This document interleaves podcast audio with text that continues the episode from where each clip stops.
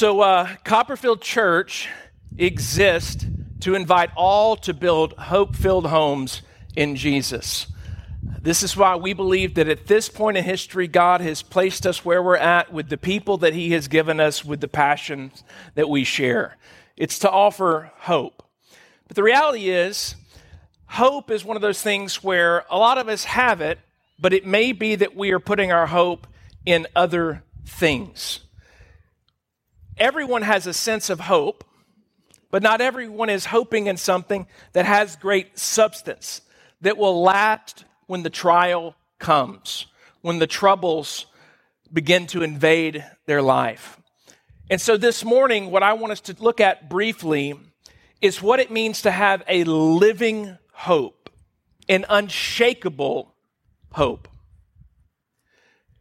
when I was thinking about this passage, it reminded me of when we bought our house in Copperfield, uh, Southdown Village, just a few blocks from here.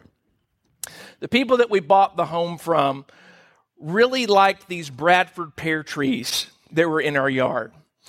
And it was very important to us. And by the way, if by chance you're the owner of that house and you're visiting today, I don't mean to shame you. I don't think that you are here.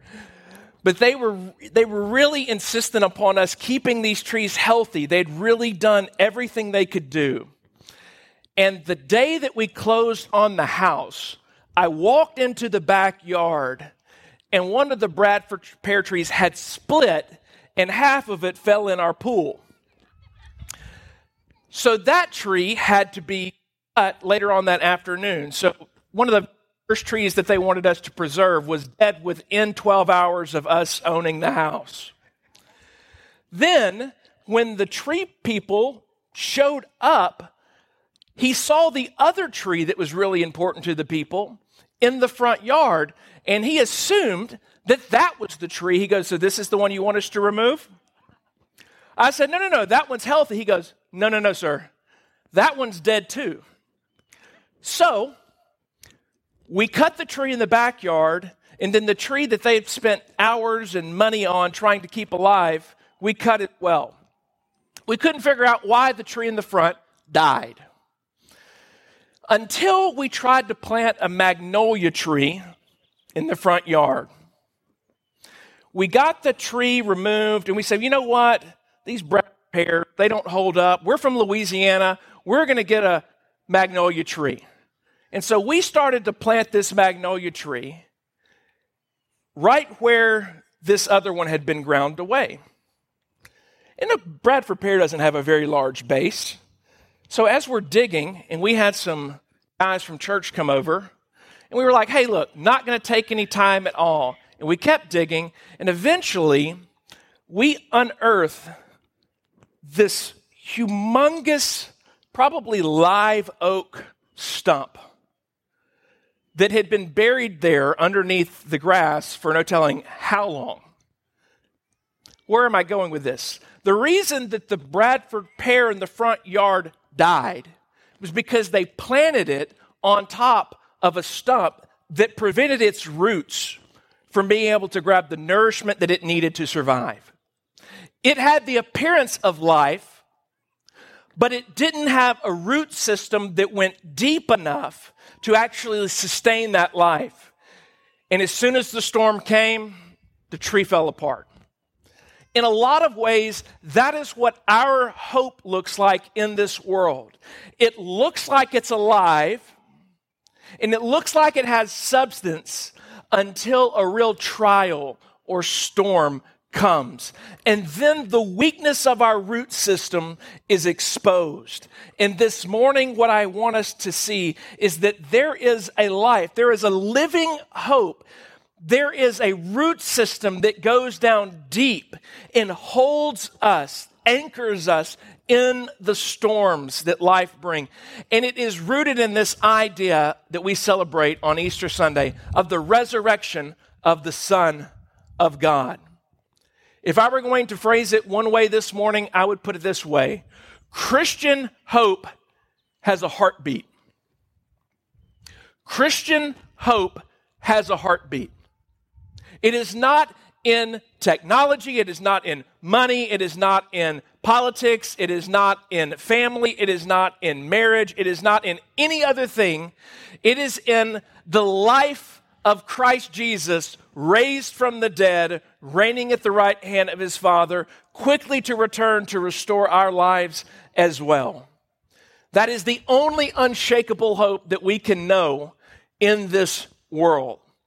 And so to look at this, I want to invite you to turn with me to 1 Peter chapter 1, and we're going to look at verses 3 through 9. 1 Peter chapter 1, verses 3 through 9. And if you're so inclined, I would invite you to stand with me out of respect for the reading of the Word of God. 1 Peter chapter 1, verses 3 through 9. We're really just going to be focusing on verses 3 and 4, but I want us to read all of it in the context of verses 3 through 9.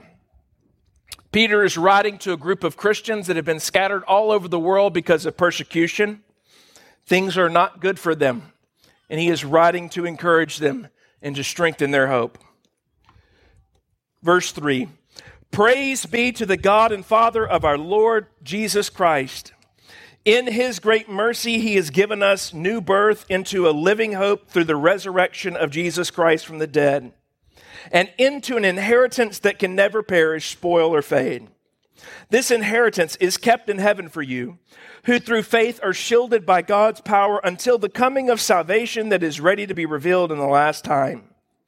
In all this you greatly rejoice, though now for a little while you may have to suffer grief in all kinds of trials. These have come so that the proven genuineness of your faith, of greater worth than gold, which perishes even though refined by fire, may result in praise, glory, and honor when Jesus Christ is revealed. Though you have not seen him, you love him. And even though you do not see him now, you believe in him and are filled with an inexpressible and glorious joy, for you are receiving the end result of your faith, the salvation of your souls. You may be seated as we pray this morning together. Heavenly Father, I pray that over the next few moments that you would fill us with hope. Lord, a hope that is in Christ and in Christ Jesus alone. Lord, and that we would know this living hope because Christ Jesus has truly been raised from the dead. Lord God, would you have mercy on us this morning? We ask all these things in Jesus' holy name. Amen. I want to ask a provocative question. If Jesus Christ had not been raised from the dead, would it matter for your life?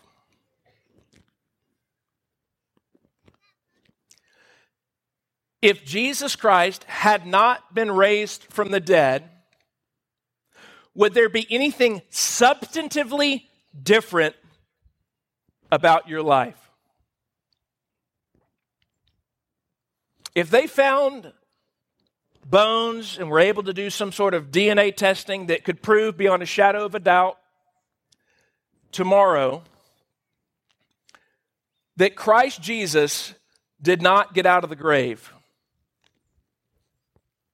would anything be different about your life on Tuesday than it was Monday before you had that belief?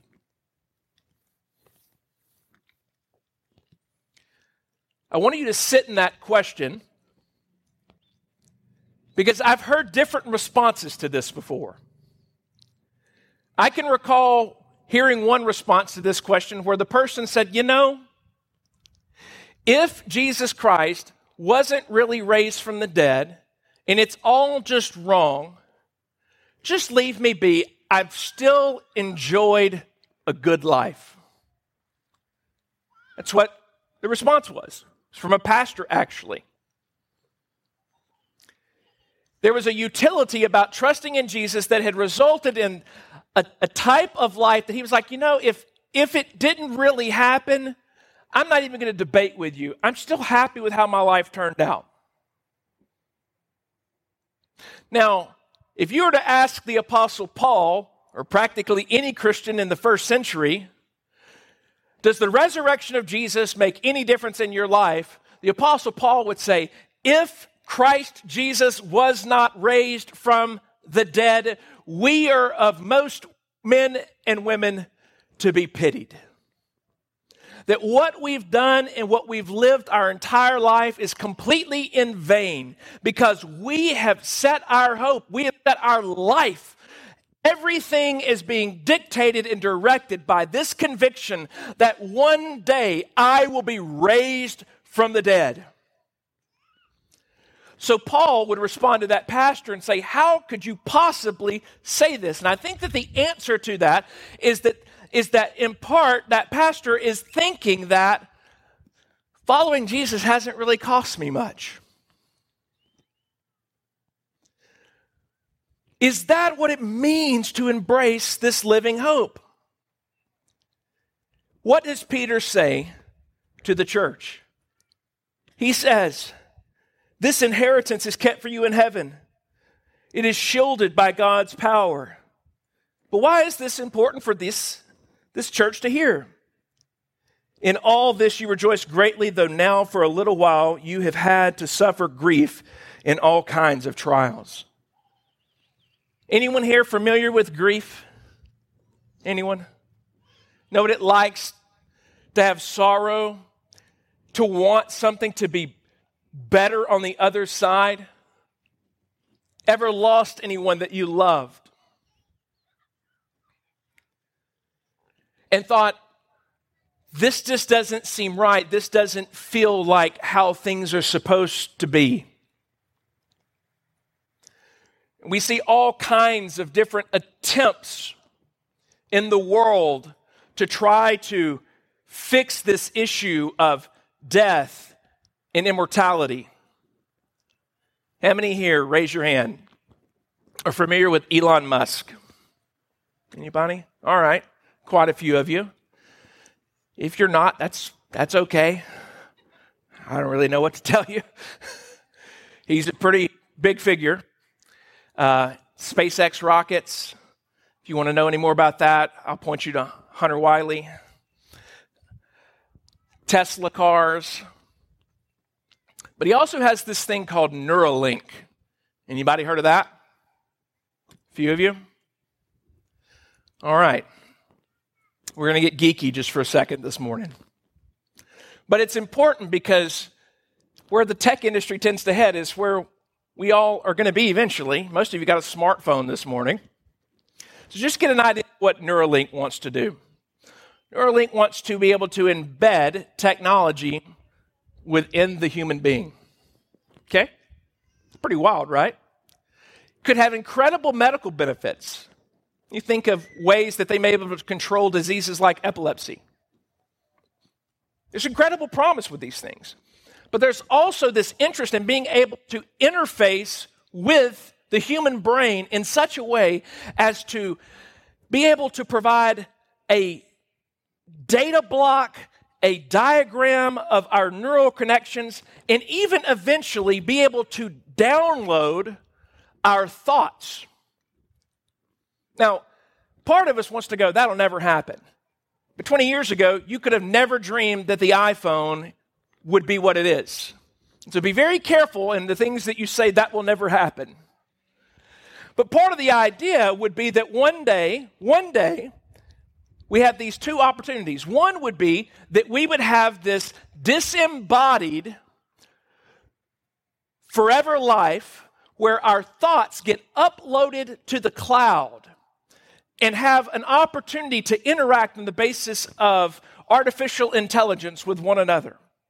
It is a goal of some to be able to escape death by taking away this body of flesh that we now struggle to keep alive. That's one side of technology. The other side is to eventually be able to genetically edit our embodiment enough to be able to eliminate all diseases and allow us to live several hundred years longer, or even to be able to become post human. Now, why am I saying all these things? Because our world has a concern about being able to provide us with hope in the midst of trials. They want to be able to say, look, I know things are bad now, but given our advances, given what we're able to do, we promise things are going to get better. Guess what we can do? It's the gospel of technology. It's what we can be able to provide you. And eventually, eventually, we will be able to overcome our greatest enemy, which is death. And yet, here's the saddest reality of this. While our world is running headlong as fast as they can to come up with a way to conquer death, death was conquered 2,000 years ago when a Galilean man walked out of a tomb. Hope has a heartbeat, not a hard drive. Hope is found in the one who has conquered death. And it's an offering that he makes to you this morning. It is a living hope. It is a hope that has deep roots that make it in the trial. And that's what I want you to leave with this morning. With all the things that you could hope in, and there are plenty. And I rehearse these often. But when you think about hope, think about what is the thing that I run to and I turn to when things get bad. Do I turn to my career? Do I turn to my savings account? Do I turn to my parents? Do I turn to my spouse? Do I, what, do, what do I ultimately turn to looking for and putting my hope in and trust that they are going to be the one that's going to take care of me?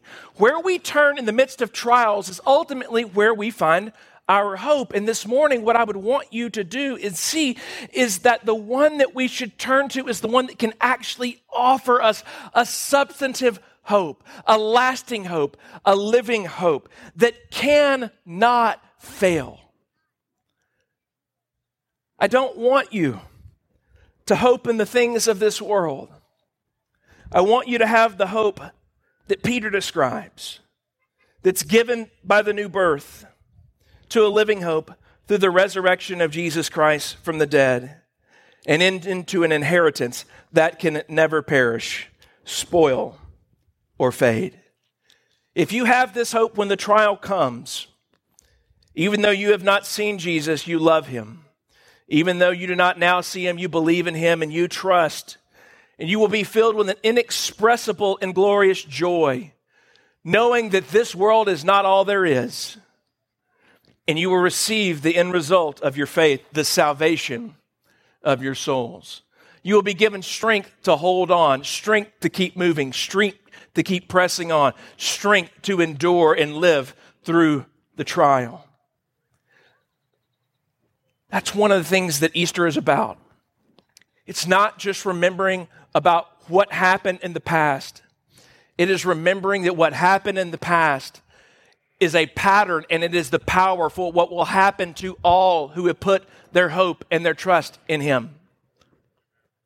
Those of you that have placed your hope in Jesus Christ, as wild as this sounds, one day you will be raised from the dead. A new body to dwell on a new earth under a new heavens in the presence of God forever. Those of you that have lost children, those children will be raised and will reign beside you in the new heavens and the new earth, New Jerusalem.